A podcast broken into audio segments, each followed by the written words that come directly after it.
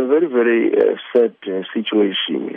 Kuben Magaqa was uh, still in the hospital since the day he was shot at together with uh, some of his comrades.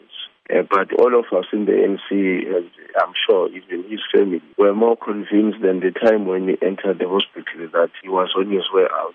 He was recovering very well. He started to do things that he couldn't do in the first few days of his arrival in the hospital.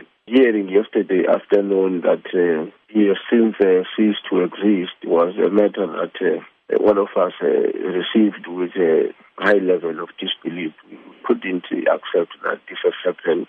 He did succumb to wounds he sustained when he was shot in an ambush in July this year.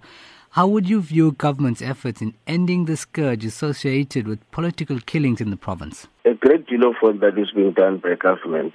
There is a commission of inquiry. There is a high-level team appointed by the Minister of Police. Of course, all of those interventions on their own will not be adequate without the involvement of the, the ordinary people in this province, including all of us who are in, the, in different political parties. It's very sad that uh, we have not been able to come to the bottom of the killings that have been happening in the province since the time of the local government elections. I believe as the ANC that uh, the process that is being led by the government has a huge potential to bring us closer to the motives behind the killings of all of these people who have died. How would you describe the late Ntuli's efforts in following the values stood for by the organization he represented in enhancing the standard of living for people in the south of KwaZulu-Natal? Kumbel Magaqa was a very, very unique uh, young person, very, very disciplined. When he, he takes a, a position of leadership and responsibility, he was very, very committed.